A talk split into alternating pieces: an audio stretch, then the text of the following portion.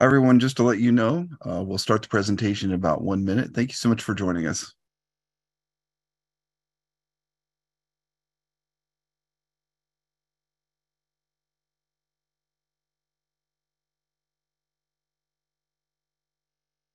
Everyone, just to let you know, we'll start the presentation in about 30 seconds. Thank you so much once again for joining us.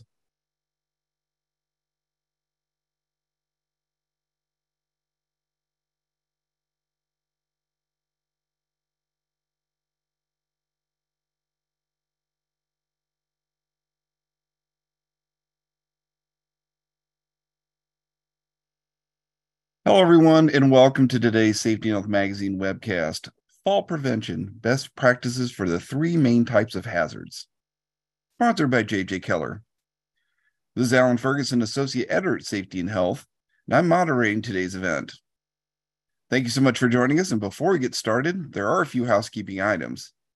As a disclaimer, the views of today's speakers and organization are their own and do not necessarily reflect those of the National Safety Council or Safety and Health Magazine any mention of a commercial enterprise, product, or publication does not mean the council of the magazine endorses those items. After today's presentation, we'll conduct a question and answer session with our speakers. If you have a question, click the Q&A button at the bottom of your screen, type your question, and press the send button. We welcome your questions at any time during today's event. You don't have to wait for the Q&A to begin. We might not get to every question, but the good news is unanswered questions will be forwarded to today's sponsor. Also, after this presentation, you'll be asked to complete a brief evaluation survey, and I'll tell you more about that a little bit later. This webcast will be archived so you can access it after today's live event. To view this webcast and all of our past webcasts, please visit safetyandhealthmagazine.com slash events, or you may also receive a link in our post-event email. With that, let's introduce our speakers. With us today are Mark Stromey and Edwin Zaleski. Mark is a senior editor with JJ Keller and develops content for various JJ Keller publications specializing in OSHA construction and general industry regulations. Mark is also an authorized OSHA outreach construction trainer and a walkway auditor certifi- certificate holder. His areas of expertise include workplace violence, electrical safety, fall protection, forklift compliance, walking working surfaces, and aerial and scissor lifts. Edwin is also a senior editor at JJ Keller Edwin reaches, researches and creates content on a variety of safety related topics and contributes to several products, specializes in issues such as walking working surfaces, powered industrial trucks, and injury and illness record keeping. Again, we thank you all for tuning in this presentation. Mark, whenever you're ready, go ahead and take it away. Very good, Alan. Thank you. And thank you, everybody, for joining us. I know we're all busy. Uh, so we're just going to lean right into this. I'm going to start out with uh, a little information about JJ Keller training. Uh, our training solutions cover a broad range of topics and are available in a variety of formats, training on demand, DVD, streaming video, video books, and more to help you meet your needs. Backed by our regulatory experts and using the latest techniques and technology, our training solutions give your employees the proper instruction they need. So thank you for joining us today. So we're going to start out here with this slide. I'm going to talk about what we're going to cover. Falls, all right. So they have really been a leading cause of fatalities and injuries in the workplace. I don't care what industry you work in. So that's really why preventing falls is so important. How you go about that, though, that's the tough part. So we're going to cover that today. We're, Ed and I are going to talk about a couple different things. You can see the categories on the slides. Uh, so really, in order to reduce the risk of falls, it, it's important you're aware of the situations that can pose fall hazards. Now, there are three main types of hazards. You can see the bullet points there, unsafe environment, unsafe equipment, and unsafe behavior. We're going to talk about those. And then we're going to cover the three best practices or strategies to prevent falls. And that would be the three bullets there eliminate hazards, use passive methods. What would those be? That would be a guardrail, a cover, maybe a fall restraint system. And then we're going to talk about administrative controls. That would be the safety monitoring, maybe warning uh, lines, maybe you're using designated areas. So keep in mind, if those aren't enough to prevent a fall, you must provide your employees with a personal fall arrest system. And not only that, of course, you have to train them how to use it and how to inspect it. So we'll cover how to do that too. And then finally, we're going to talk about at the end, if there is a fall, heaven forbid, uh, we'll discuss having a plan to rescue the worker. All right. So moving on here, what are the differences in falls? What are the different types? Um, and what why we care about this is some are more severe than others. So if you think about falls on the same level, this person tripping in the kitchen here, uh, resulting in her falling to the ground or to the floor, she tripped over that mat there. So uh, it's a slip or it could be a trip. These types of things have a high frequency rate. They happen quite often, uh, but typically the severity rate is low. Okay, it can, it can be high, but typically it's it's lower than what I'm going to talk about next, which is a fall from an elevation. So certainly if you're falling from one level to another, let's say you're working on a mezzanine and you fall off of that and you fall to the ground below, this doesn't happen as often as a trip, but the severity rate uh, is extremely high. So just a little information on that before I move on. So what happens when you fall from an elevation? Uh, you know, the saying goes, it's not the fall, it's the impact. What I find really interesting is uh, free fall velocity at impact when falling 20 feet, 20 miles an hour, you're moving. So you're going to hit the ground in less than a second. Now, if you're four feet above a lower level and you step off something, you're going to hit that lower level in five, or excuse me, 0.5 seconds. So really quick. And then if you fall 100 feet, uh, it's going to take you two and a half seconds, and that would be a terrifying two and a half seconds. Now that we covered that basics, let's get into a little more information about fall hazards. Now, in the beginning, we said that to reduce the risk of falls, it's important to be aware of the situations that can pose fall hazards. We already mentioned this. We talked about unsafe environment, equipment, and behavior. We'll begin with the environment. All right, because a lot of times it's the environment that creates the fall hazard. Now you can see the image there. Somebody's walking up on a mezzanine, uh, and there's the guardrail is not fully extended. It, it it's missing there. So there's a chance you could fall off that uh, edge to the surface below. There's other examples, of course, of an unsafe environment that can cause a fall. How about uneven surfaces in the walkway? Uh, maybe we have some missing covers or grates. And then things like we see this all the time trip hazards. Maybe there's some extension cords or something else in the aisle that could cause a fall. So, one thing that we really want to stress now, because it is kind of winter in some parts of the country, um, general industry and, and uh, construction have to deal with snow, mist, rain, uh, ice uh, on an elevated surface could cause it to be slippery and, of course, cause you to fall off. All right, moving on to unsafe equipment. This means the equipment itself creates the hazard.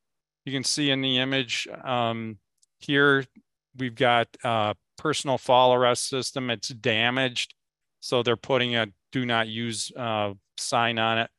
This is where you really, if you're using this type of equipment, uh, you got to do some training because you know sometimes workers and, and I'm guilty of it too. You get kind of lax when it comes to inspecting equipment, but you know personal protective equipment is pretty important. Otherwise, you wouldn't be wearing it. But when it comes to fall protection equipment, it's very very important. So we we know that these fall protectant protection harnesses they can take a lot of abuse. You know, they get thrown around. They're used in environments that can cause degradation, that type of thing.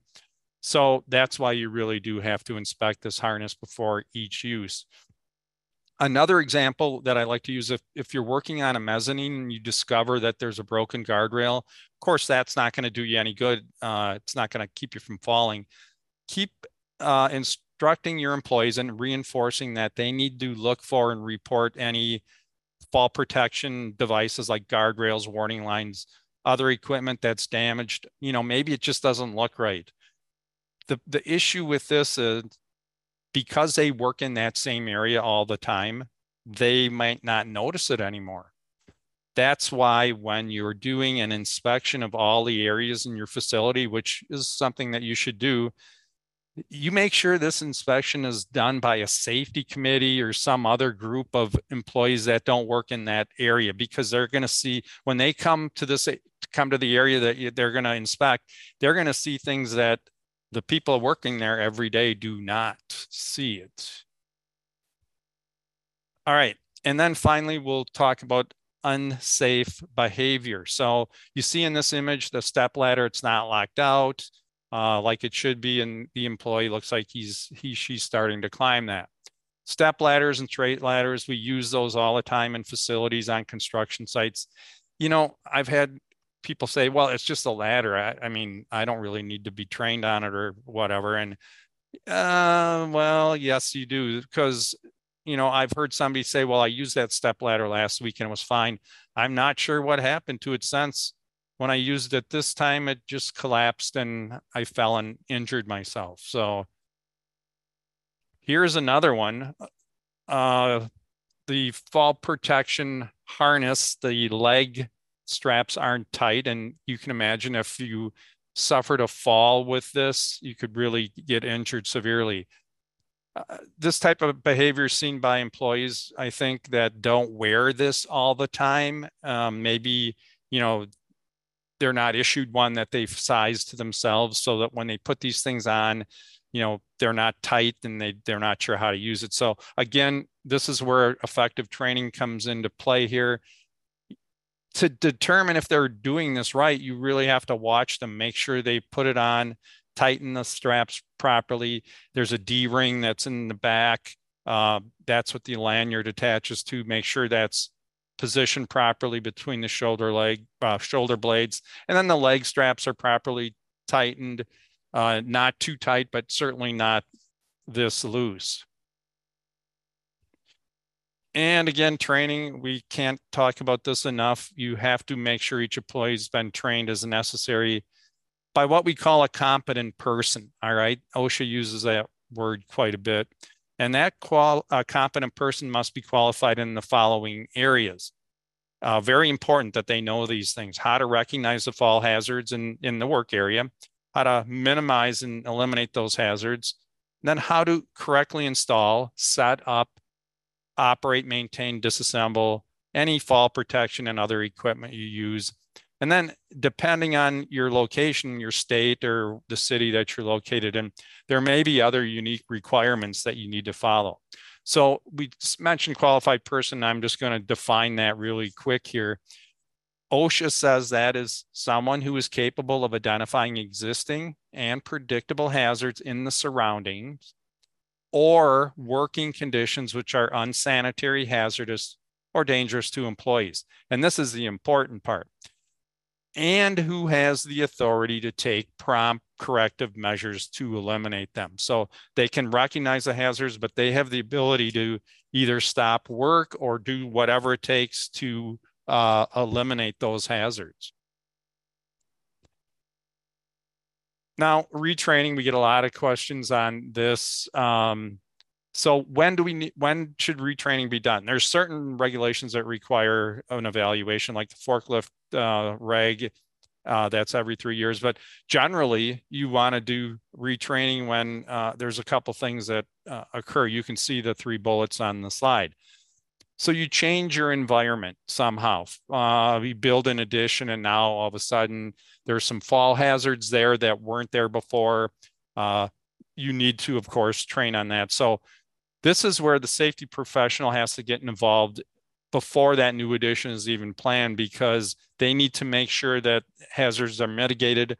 And then after the addition is put on, you have to perform a hazard assessment and you're going to look for things like fall hazards as well as other hazards. And then what about if you change your workplace systems or equipment? So you install some new equipment that requires your employees to get on top of it. And I think we've got an image or two later on Ed's going to talk about. They might have to do an inspection, or maybe they have to change a filter or something. So they're certainly going to need training on how to protect themselves, be it with permanent guardrails, or maybe they do have to wear a personal fall protection, um, a fall arrest harness, and then they're going to tie off with a lanyard to an approved anchor point. And then the last thing I want to mention is uh, what if you know you hear, and I, I know safety professionals hear about this all the time that somebody um, was doing something wrong, unsafe. Maybe they kind of uh, forgot about how to do something properly, or they, you know, their understanding wasn't quite there. So they need definitely need to be retrained um, to do that. All right. So training continues to be one of the most challenging areas for safety professionals. JJ Keller, training on demand will help you meet and exceed OSHA's training requirements beyond today's topic. JJ Keller Training delivers 24 7 access to hundreds of online courses and streaming video. Excuse me. So because JJ Keller Training is sponsoring today's event, we're offering a complimentary OSHA training mistakes white paper. Uh, when you request more information, now you can see this poll pop up uh, on the slide. So please go ahead. Uh, that's really a good white paper. Um, and I think you'll enjoy it. So we will move on. That poll will stay up. And I think Ed is going to speak next. I sure am. Thank you, Mark. And let me add my thanks to everyone for joining us. And again, if you have questions, you can send them in at any time. If you came in a little late, maybe you didn't hear, but we will be saving time at the end of the event for a Q&A session. So if you have any questions, please use that Q&A box and send them in. We will uh, get through as many of them as we can. All right, let me move on to some strategies on preventing falls. Uh, Mark mentioned this earlier. The, the ideal is, of course, to eliminate hazards, but that's not always possible. Sometimes you, you'll use a passive method like a guardrail or a cover. We call that passive because it doesn't require the employee to do anything, it's just there. And then there might be uh, things like administrative controls. And again, we've got the list here safety monitors, warning lines. These may not actually stop someone from falling, but they're an administrative. It's not quite as effective, but it's an option for you. So let's talk about the hierarchy of controls. The basic idea, of course, is controlling the hazard at its source, and that's the best way to protect employees. If we can eliminate the hazard or substitute something that's less dangerous, uh, that's the most effective, but it also tends to be most difficult to add to an existing uh, process or environment. Now, if you're in the design or concept development stage, it's easier to build those controls right in. But for an existing process, making those changes to, to eliminate or substitute can be a little more challenging. Uh, now, if the work environment can be physically changed to, to prevent exposure, uh, that's an engineering control. Examples would be a, a built-in barrier, an isolated space. Uh, we're talking fall protection, but you've probably heard of using less hazardous chemicals, things like that. And again, these are independent of worker interactions. Now, the initial costs of engineering controls could be higher than administrative or even using PPE, but often the long term operating costs are lower. And in some cases, uh, over time, they can provide even a savings because you're not constantly following up with everyone. Uh, passive controls don't normally require as much maintenance. And if employees can change the way that they do their jobs, uh, that's a work practice control or administrative control. That would be things like inspecting uh, equipment, uh, maintaining good housekeeping, keeping up with maintenance schedules, making sure that a problem's not going to arise. Now, those administrative controls, they do require workers to actually do something. Uh, and that means you're probably going to have to train workers to understand warning signs, how to safely conduct an inspection, what to look for. Uh, now, this reduces the time. Some things you can just reduce the time that someone's exposed to a hazard. These administrative controls seem like they're relatively inexpensive to create and implement, but over the long term, they can, I kind of hinted, they can be a little costly to sustain. They require constant input. And again, they might be a little less effective than other methods. All right, so your first step is to conduct a hazard assessment. Now, that's an evaluation of the workplace to look for uh, sources of hazards or potential hazards to your employees. There are some OSHA regulations that require a hazard assessment. One is 1910.132 paragraph D.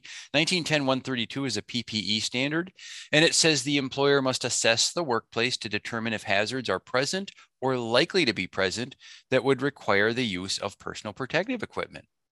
Now, most types of hazard assessments, like a job hazard analysis or a comprehensive safety audit, they're not addressed in the regulation, but they are viewed as best practices, doing those self audits. The OSHA standard here doesn't spec- specify who must conduct or certify a PPE hazard assessment. So, anyone with the necessary skills and experience to identify hazards and select appropriate PPE controls could do that function. But the employer could designate someone to do this or even uh, bring in a third party to help with that. So once you've characterized the nature of the identified hazards, you start to look for control measures and prioritize them for control. So in general, um, you might take the following actions. First, you might find a new method of doing the job, like analyzing different ways of reaching heights in the safest way possible. You might change or modify the physical conditions that create the hazards. Uh, you might eliminate or reduce hazards by changing work procedures. You could potentially reduce the necessity of doing a job or the frequency that it must be performed. At least that reduces exposure time. And of course, you might have to provide personal protective equipment for your employees, which you do at no cost to them. Now, in most cases in general industry, where a worker would be exposed to a fall of four feet or more, hopefully you can put in guardrails, but that's not always possible. I mean, sometimes employees need to work on top of machines or other locations where people don't normally go.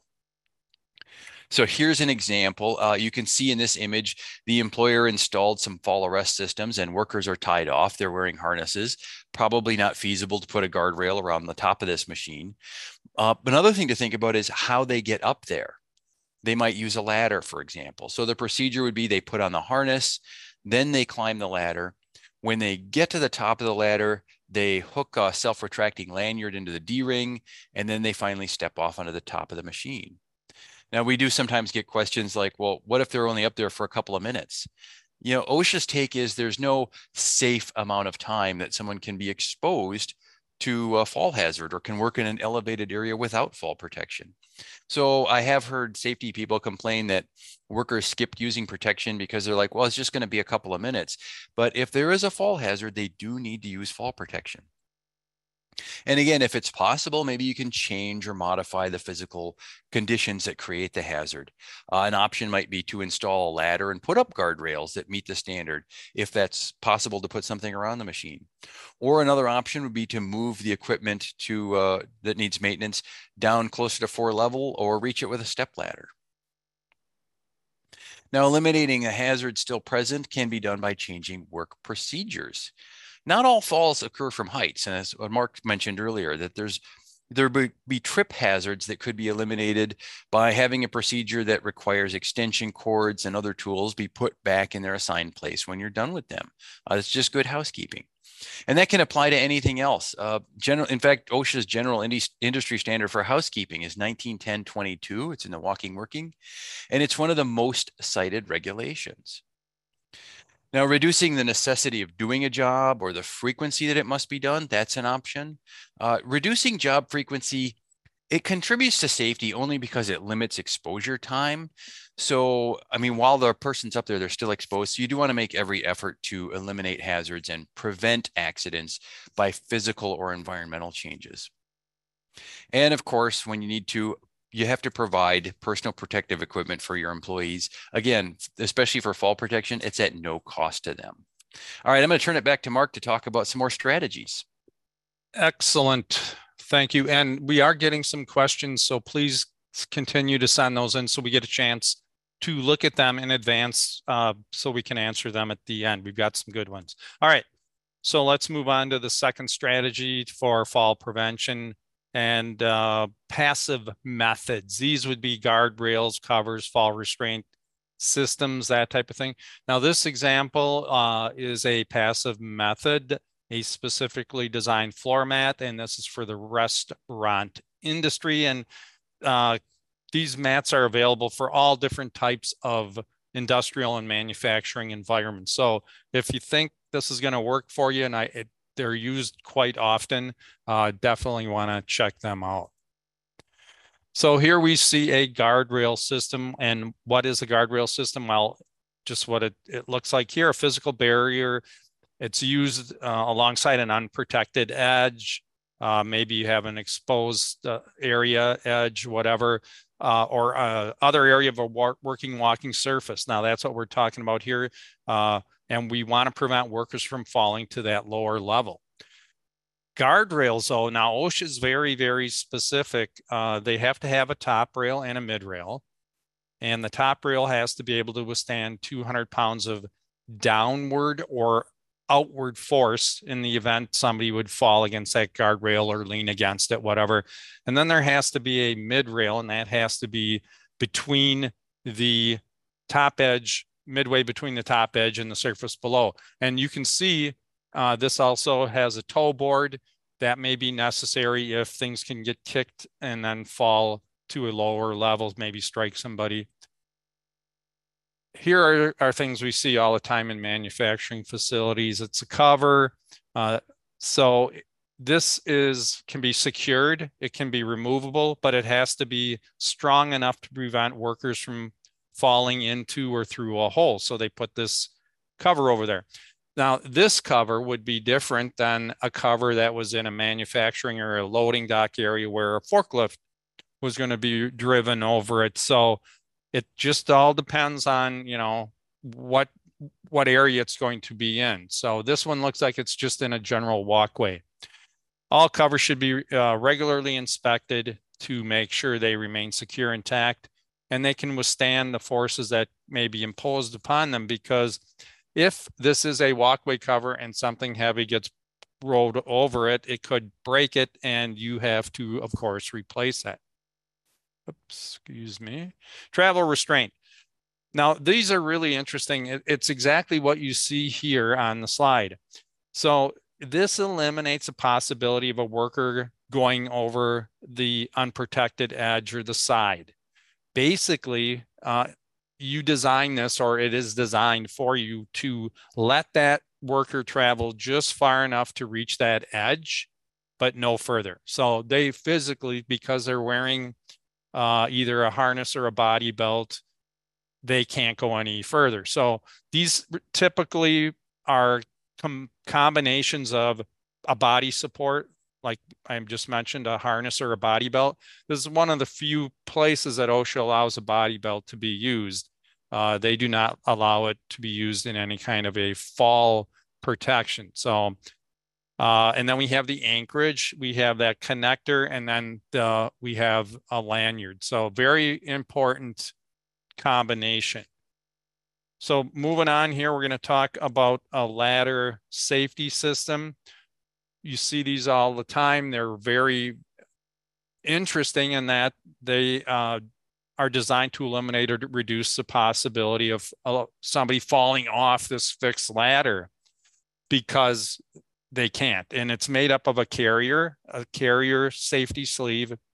The person has a body harness on, uh, lanyard, and then they have the connector. So the way this works is if the worker's climbing up this ladder and for some reason slips, that safety sleeve is going to lock onto that carrier, preventing the worker from falling any further. They may fall a little distance, but once that safety sleeve determines that there's a fall, they are locked into position. And they're going to stay there until they regain control of the climb. Uh, or if there was a medical emergency or something, they'll need to be rescued. So this has to be designed, and this is important if you're going to buy one of these, so that it does not require the person to continually hold, push, or pull any part of that system up and down. So That's the secret. It allows you to move up and down the fixed ladder with both hands for climbing, and it allows you to do work uh, when you stop climbing because you're going to be supported. And then finally, before I turn it over to Ed, safety net systems. Now, this is a uh, construction requirement. You can see the regulation there, 1926.502. These are horizontal or sometimes they're semi-horizontal barriers. They typically use a netting system to stop workers when they fall before they make contact with a lower level or maybe there's an obstruction. Uh, you use them at unprotected sides. You can use them on low slope or even flat roofs. You can use them around openings. You can see here um, this depiction. It depends on how far below the working surface the net is installed. The further below, you can see it must extend further out. And then general industry, OSHA addresses safety nets at uh, 1910 29C, and that simply points back to the construction standard. But remember, when you're going to use these safety nets, they have to be installed as close as possible under where the employees are working, but never more than 30 feet below the edge of that walking working surface. And with that, I'll turn it back over to Ed. All right. Thank you, Mark. And let's move on. We're going to talk about that third strategy, which is the administrative controls, things like designated areas, warning lines, and safety monitors. So I want to start out with designated areas. Employers can use these as fall protection in some situations. Now, it's basically a warning line that marks an area where employees can work without using additional fall protection. These can be allowed on low slope or what are called flat roofs. Uh, it can't be used on mezzanines or any other area, only on certain low slope roofs. And employees do need training on how to set up the area. Now, these can be used for what OSHA calls temporary and infrequent work if you're at least six feet from the roof edge. So an example might uh, of temporary and infrequent work might be changing the filter on a, a roof mounted AC unit. Uh, a designated area can also be used for work that is at least 15 feet from the edge. And at that distance, the work doesn't have to be uh, temporary and infrequent. It, it could be a, a, job that takes all day or several days. But again, those are the distances. If you're within six feet, you need fall protection. If you're six feet for temporary and frequent, you can use the designated area. And if you're at least 15 feet, uh, even if you're going to be up there several days, you can use a designated area. Now, similar to that is the safety monitor in construction. Uh, OSHA does allow employers to use a safety monitor under 19, 1926.501 and 1926.502. Now, the employer does have to designate a competent person to monitor the safety of other employees, and they have a number of requirements to follow. They have to be competent to recognize the fall hazards. They have to warn the employee when it appears the employee is unaware of a fall hazard or is doing something unsafe. Uh, they have to be on the same walking working surface and within visual sighting distance of the person being monitored. They have to be close enough to communicate verbally with the employee, and they cannot have any other responsibilities that would take the monitor's attention away from that monitoring duty. Again, this is only for construction. General industry doesn't have the monitors, but um, it is an option. And another thing is that they said don't allow mechanical equipment to be used in, or stored in areas where safety monitoring systems are used. Next up is the personal protective equipment. Uh, we've talked a couple of times about providing adequate and effective PPE for employees. Now, when engineering, work practice, and administrative controls aren't feasible or don't quite do enough protection, you do have to provide PPE and ensure its use. Now, this is equipment worn for a variety of hazards. Uh, you're probably familiar with things like gloves, foot protection, hearing protection, hard hats. Uh, for fall protection or really any type of PPE, it is the last line of defense against a hazard. Now, if an employer is unable to eliminate or protect against fall hazards through modifications to the work equipment, they are required to determine the most appropriate PPE that workers would need to use. And again, it's your last line of defense, uh, especially for falls from elevated platforms. So we'll talk about the different types. There's personal fall arrest systems, travel restraint systems, and positioning devices. Now, personal fall arrest systems are used to stop an employee in a fall from an elevated area. Uh, they consist of a body harness, an anchor point, and a connector. Connections might be a lanyard, a deceleration device, a lifeline, or some combination.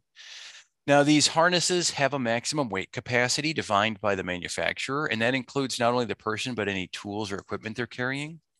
So if there is a need to use a personal fall harness for someone who is outside the uh, the listed capacity, you probably need to contact the manufacturer, and you might need to get a custom harness based on weight. Uh, it's designed to retain. It's designed to uphold. And it is important to note the requirements again mark mentioned body belts cannot be used as part of a personal fall arrest system it's got to be the harness now a positioning device is made up of equipment and connectors that here you could have a belt or it could be a harness. And the purpose of the positioning system is to let a worker uh, be supported on an elevated or vertical surface. Think of a wall or even a windowsill. And it lets them work freely with both hands. And again, here a belt can be used. And I'm going to turn it back to Mark to talk a little bit about inspections. All right. If I can get on the right slide here, I will. All right, Ed, thanks. And keep these questions coming in because we, we were getting some, but we, we like to have quite a few. So, all right. So let me get here. All right, now we know this, uh, but any kind of PPE should really be inspected before each use, but especially fall protection equipment. And that is required by the general industry standard and the construction standards. And why do we care? Why do we want to inspect this? Well, it helps you identify and correct problems before they can cause any harm. Makes a lot of sense. Now, these inspections also have to be done whenever workplace conditions have changed since the last inspection, like when a body harness accidentally comes in contact with a chemical, or maybe uh, it got exposed to excessive heat, that can definitely damage that. And with the fall protection harness, you don't want to take any chances. Also, if that fall protection equipment, the harness and lanyard, heaven forbid they're in, uh, involved in a fall, they cannot be used again until inspected. And the odds of them being used after that are pretty slim, in my opinion. Now, OSHA doesn't incorporate this ANSI standard. It's ANSI ASSE Z359.2. And in section 5.2, that specifically requires that fall protection equipment is inspected by a competent person at a minimum of every 12 months. And if the manufacturer requires it, it can be done more than that. Now, this uh, is not incorporated by OSHA, as I mentioned, but it's a very good best practice because these types of equipment can get damaged pretty easily. Um, the process in this inspection, it, they don't say how to do that, but of course it should be in writing. And by referencing this ANSI ASSE standard, section 5A1 of the general duty clause, uh, you could get cited for that. Uh, just because it's not uh, incorporated doesn't mean OSHA won't cite you for it. Now, here's some things that you want to look for uh, when you're doing your inspection. Look for any damage, you know, deterioration, things just get worn out, parts can get broken or bent. Pay attention to anything that can infect that integrity. We got the list here. I'm not going to read it all off, but I mentioned, you know, heat and chemical damage. That's a big one. You can see uh, a lot of these things are pretty obvious. All right. So the person there on the slide image is doing a good job. They're literally looking at every inch of their harness. They're looking at the buckles. And that's exactly what you want to do because before you put that thing on, you want to make sure it's going to do its job. Now, I knew a, a professional safety guy. He mentioned to me one time he got a brand new harness uh, from the manufacturer. He took it out of the packaging and decided, hey, I should really take a look at this and he inspected it and he discovered there was a section that the stitching was coming loose. Okay, so it was defective. It came from the manufacturer. He wasn't too happy. He sent it back. So that's just kind of a reminder that, you know, even new PPE, give it a quick look because you just never know what you're going to get. Now, fall protection gear, this stuff is, uh, I don't want to say delicate, but you have to handle it properly. This person is has a area here that he's putting his fall protection harness in. It's called a designated storage area. This should be someplace that's off the beaten path. Um, it should be dry, cool, protected from chemicals, and definitely not having a lot of sunlight beating down on that equipment because that will deteriorate it. Same with hard hats. Uh, also tell your employees if you know they see any fall protection equipment that's you know just laying around and like on the floor uh, you know on a cabinet somewhere it's not stored properly obviously so they should get in contact with their safety person or they should bring it somewhere but it should definitely be inspected because maybe somebody took it off and decided not to wear it because it, it wasn't right. So there you should have a company policy on that that things be returned to your designated area. All right maintenance. Uh, maintenance is very important just not only for fall protection equipment. Uh, so if you do find something uh, wrong you know report the damage remove it from service make sure it's it's not used again put some kind of de- warning device on it. Now if it's damaged beyond p- repair which like i said if somebody falls in a harness and a lanyard it's pretty much uh, in my opinion done. You do need to destroy it. As mentioned earlier uh, impact loading you can have the competent person inspect it and they will of course make that final you know declaration that you know it's got to be destroyed or well we can use it again leave it up to them uh, to make that call and then, as always, maintenance work on all other forms of fall protection. Perform that per the manufacturer's recommendations. I know, you know, it seems like, oh, whatever, but there's specific requirements for um, doing maintenance work on some of the stuff. So, especially if the repair involves the structural integrity uh, of a walking working surface, the surface you're walking on, we're talking about here, that's got to be done uh, or supervised by a qualified person. Ed, I'll turn it over to you. All right. Thank you, Mark. I'm going to kind of wrap things up with talking about the uh, construction requirement for developing a rescue plan. And frankly, if you have workers in general industry who are using a, a harness, you know, it's, it's a good idea also because you want to promptly rescue employees. Uh, the construction requirements include establishing verbal contact within six minutes and rescue within 15 minutes. Uh, that's 15 minutes is the threshold expected for a healthy person to avoid certain complications like blood clots. Uh, if you've heard of suspension trauma, that can include blood clots in the legs. And frankly, that can form in even less time if employees have medical conditions like diabetes or high blood pressure.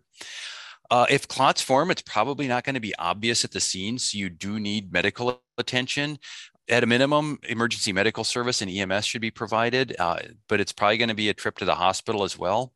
And in fact, once the person is down, you want to keep the torso and head elevated in case any clots break free. And again, you're going to be off to the hospital. Um, there's also some argument between a full deploy of fall protection, like a rip stitches or a lanyard, versus just getting caught. Like if you step over an edge and a self retracting lanyard catches you and you didn't actually really fall. Self-retracting lanyards, SRLs, are, are generally considered a, a, superior in most situations, but you still may have someone who needs a, a fall rescue. So let's talk about that plan. Uh, there's going to be three components. First, who's going to do the rescue? You want to consider both your internal and external resources.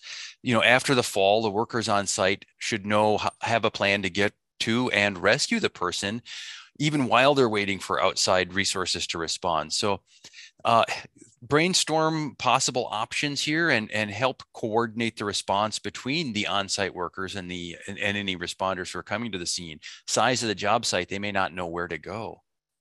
Then consider second, where the rescue may need to be done. And again, think about the fall hazards at the site, and that's going to depend on your tasks and your environment. And a survey or risk assessment can get you thinking about where you need to go. Uh, certain equipment you might need would have to be run through there. We talked to one of our guys who uh, was a safety manager. He said, "Where you know you're running through a warehouse with a ladder to try and get up to somebody, it can get a little awkward at times." And another thing to think about the third one, what equipment are we going to need? And again, that's going to depend on what fall arrest systems are used. So consider where the worker could end up after falling. You know, someone using a lanyard attached to an overhead anchor, we had some showed on a, on top of a piece of equipment.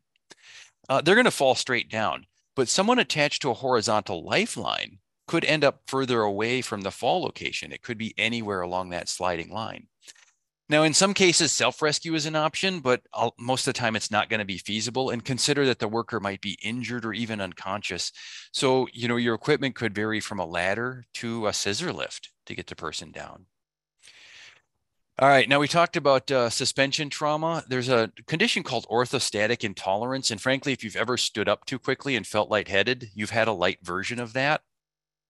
But over time, the pinching of the blood vessels that can result in serious physical injury, and it could even cause cause death. And this can happen as little as 30 minutes or less. And that's suspension trauma. Uh, we want to avoid prolonged uh, suspension. So OSHA recommends that you rescue suspended workers as quickly as possible. Uh, be aware that they're at risk of this orthostatic intolerance. Be aware of the signs and symptoms of it. Again, feeling lightheaded, people might pass out. Uh, be aware that it is potentially life threatening, and especially for workers who have head injuries or were unconscious, they're particularly at risk. And consider any factors that could increase the risk of suspension trauma. And finally, uh, your rescue plan should address procedures that um, look at the potential for suspension trauma. Your rescue procedures consider things like how the worker will be handled to avoid making any injuries worse. I mean, we don't want to make the patient worse. So consider things like uh, okay, if self rescue is impossible or can't be performed immediately, you can train the worker to kind of pump the legs frequently to activate those muscles, and it helps stop the blood from pooling and get circulation going. If they are against a wall, they can use footholds to alleviate pressure as well and, and do that muscle pumping. Uh, continuously monitoring the suspended worker for any signs or symptoms of t- intolerance or trauma, ensuring the worker receives trauma resuscitation once they're rescued. And again, if the worker is unconscious, keep their air passages open. First aid may be necessary or even uh, something more serious. And again, monitoring after rescue and getting evaluated by a healthcare professional. Uh, the worker should be hospitalized when appropriate, but at minimum get checked out by a healthcare professional. Remember that certain delayed effects, even things like kidney failure, could happen, but those possibilities are, are almost impossible to assess while on the scene. I'm going to turn it to Mark to wrap things up a bit. All right, thanks, Ed. And keep the com- questions coming in. We're getting some really good ones here that we'll be able to answer. All right, today we talked about three main types of hazards. I mentioned unsafe environment, unsafe equipment, unsafe behavior. Then we talked about the three best practices or strategies, as you will, to prevent falls. We were going to eliminate the hazards. That's always number one. Uh, and then we're going to use passive methods, guardrails, covers, and then administrative controls Ed talks about, you know, um, and those are all very important. And then we talked about training workers on the use of personal fall arrest systems, how to inspect them, very important. And we covered having a plan. Ed did uh, just a minute ago about how to rescue workers, and that is also very important. I'm going to turn it over to Ed. All right. So we're about to move move into our Q&A session. You still have time to send them in. And I want to once again mention the sponsor of today's webcast, which is JJ Keller Training whatever your company's needs, JJ Keller Training can help. And we have 24 7 access to hundreds of online courses, streaming video, and training across multiple industries. So if you missed the opportunity or you joined us late, we are offering a complimentary white paper on safety training basics when you request more information on JJ Keller Training. So use the poll on your screen, and we'll be happy to send that out by the end of the week. And with that, I'm going to turn things back to our moderator to start uh, going through through your questions for us. Well, thank you so much to you both for this presentation. And before we start the Q&A, we want to remind everyone of the evaluation survey we're asking you to complete. The survey will open in a different screen after this webinar.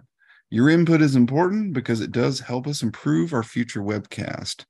So our, our first question is, generally speaking, who is typically responsible for providing fall protection when a contractor's use, such as a window washer? Would it be the facility or the contracted agency? So the uh, the company that's going to be responsible for providing fall protection is that individual's employer. Uh, they're the ones who are going to have to buy it and train them to do it. When you use contractors, you're probably not providing supervision on their work, but uh, which which makes some people. I wanted to take this one because it makes some people think, oh well, it's the contractor's responsibility. Uh, that's true, but OSHA does have what they call a multi-employer citation policy. You can find it online.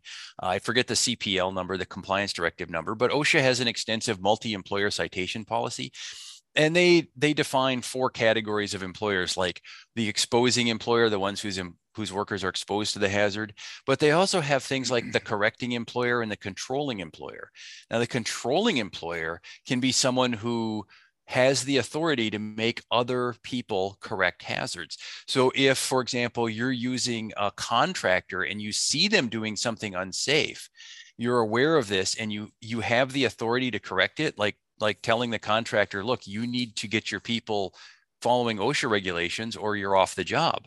Uh, if OSHA thinks that you could do that and you didn't, you could potentially be cited uh, as the as the correct as the controlling or correcting employer. So that's a big deal. Uh, we've had a lot of questions about contractors like that lately. So even though the the the worker's employer is primarily responsible, uh, do be aware that OSHA recognizes that the other another employer on the site, especially construction sites, know, your general contractor might have the authority to require others to follow safety requirements, and if they don't, they could both be cited, both employers.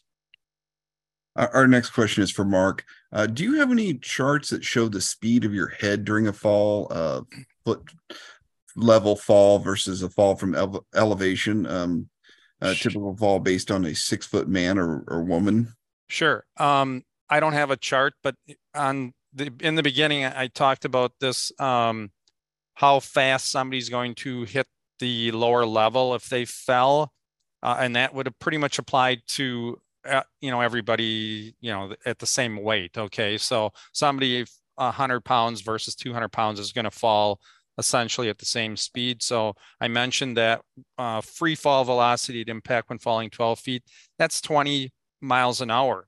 And that's going to happen in less than a second. Um, and a person falling four feet, they're going to hit that lower surface in a half a second. And then I mentioned the person falling 100 feet, 2.5 seconds to hit the ground. Uh, I'm sure there are uh, charts out there, but this will give you kind of an idea how uh, severe the fall could be. Uh, this next question is for Ed. Um, actually, we get this question. I feel like uh, we've gotten this question a couple of times over the years as well.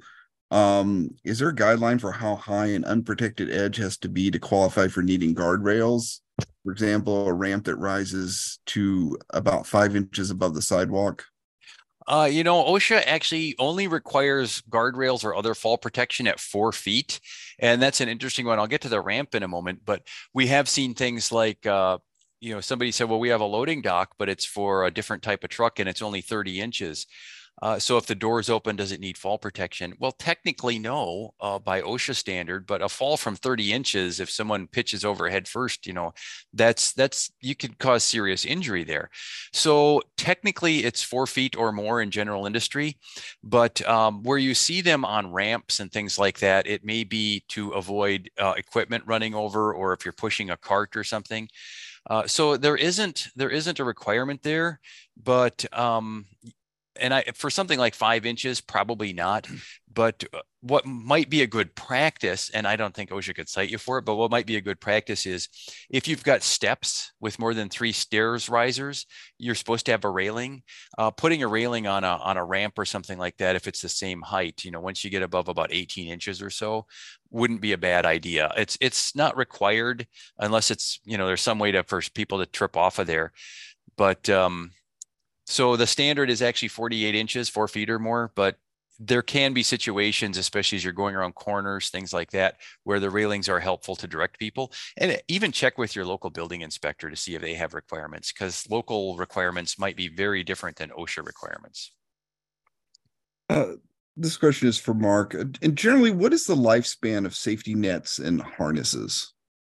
Well, that's going to depend on the environment that it's in. If it's out in, you know, like a safety net, if it's been put in place for, you know, a couple weeks, I'm sure it's fine. If it's been there, you are required to inspect those, follow the manufacturer's uh, recommendations because they may have some real firm data. They're not going to sell stuff that doesn't stand up to the elements. And harnesses, um, sometimes they do put a date on them typically that is if they're being used constantly from the data manufacturer. Now, if you use wear a harness twice a year and it's your harness and you keep it somewhere safe and with no sunlight hitting it, and the there is a date on there that says five years, it's probably going to last a lot longer than that. Now, how do you determine that? You're going to inspect it every single time. If the harness looks fine, then there's no reason to replace it. But if you're using it every day, and again, manufacturers always have some pretty good data on this. Uh, this question is for Ed. Can you explain under what circumstances a flag line slash stanchions are sufficient fall protection for low slope roofs? I've heard different things for six feet versus 15 feet from the edge, duration of work, etc. Uh, yeah, so I kind of mentioned that a little bit when you're talking about, um, first of all, the warning line. Uh, warning lines are a little different in construction, and maybe I can push that to Mark there. But for general industry, you can find the requirements in 1910 28, 1910 29, and 1910 30. 30 has the training requirements. Uh, basically, if if you're within six feet of an edge, you have to wear conventional fall protection. Uh, if you're at least six feet from the, the edge and the work is temporary and infrequent, generally that means it's going to take no more than an hour or two and it only comes up occasionally, like once a month. Uh, you can use those uh, warning lines in a designated area as a type of fall protection. Again, you have to be at least six feet out and for temporary and infrequent work. And then if you're at least 15 feet from the edge, you can use the warning line even if the work takes a lot longer, uh, even if it's multiple days. So it, depends on the distance and OSHA has requirements for the height of the stanchions and the strength of the material and how and on training on how to set it up properly and things like that. And even enforcing a rule telling people they're not allowed to go within 15 feet of the edge. So there's, but yeah, you can find all of that in 1910, 28, 29, and 30. Just look for designated area and it's it's pretty well spelled out. Uh, I don't know if Mark wants to cover anything for warning lines under construction. Uh, I think we'll just go on to the next question. It, okay. These things are pretty involved, and we want to we want to get. You did a great job answering that. We want to get to some other questions. So this question is for Mark. I I thought if any part of the harness, lanyard, etc., is involved in a fall, the whole thing needs to be pulled from service for either discarding or proper repair by the manufacturer. I agree completely. Um, so it should be inspected. Okay, and Ed mentioned something before too, like if somebody uh, felon was caught by a self-retracting light li- lifeline, that may not have damaged it in any way if they only fell just a couple feet.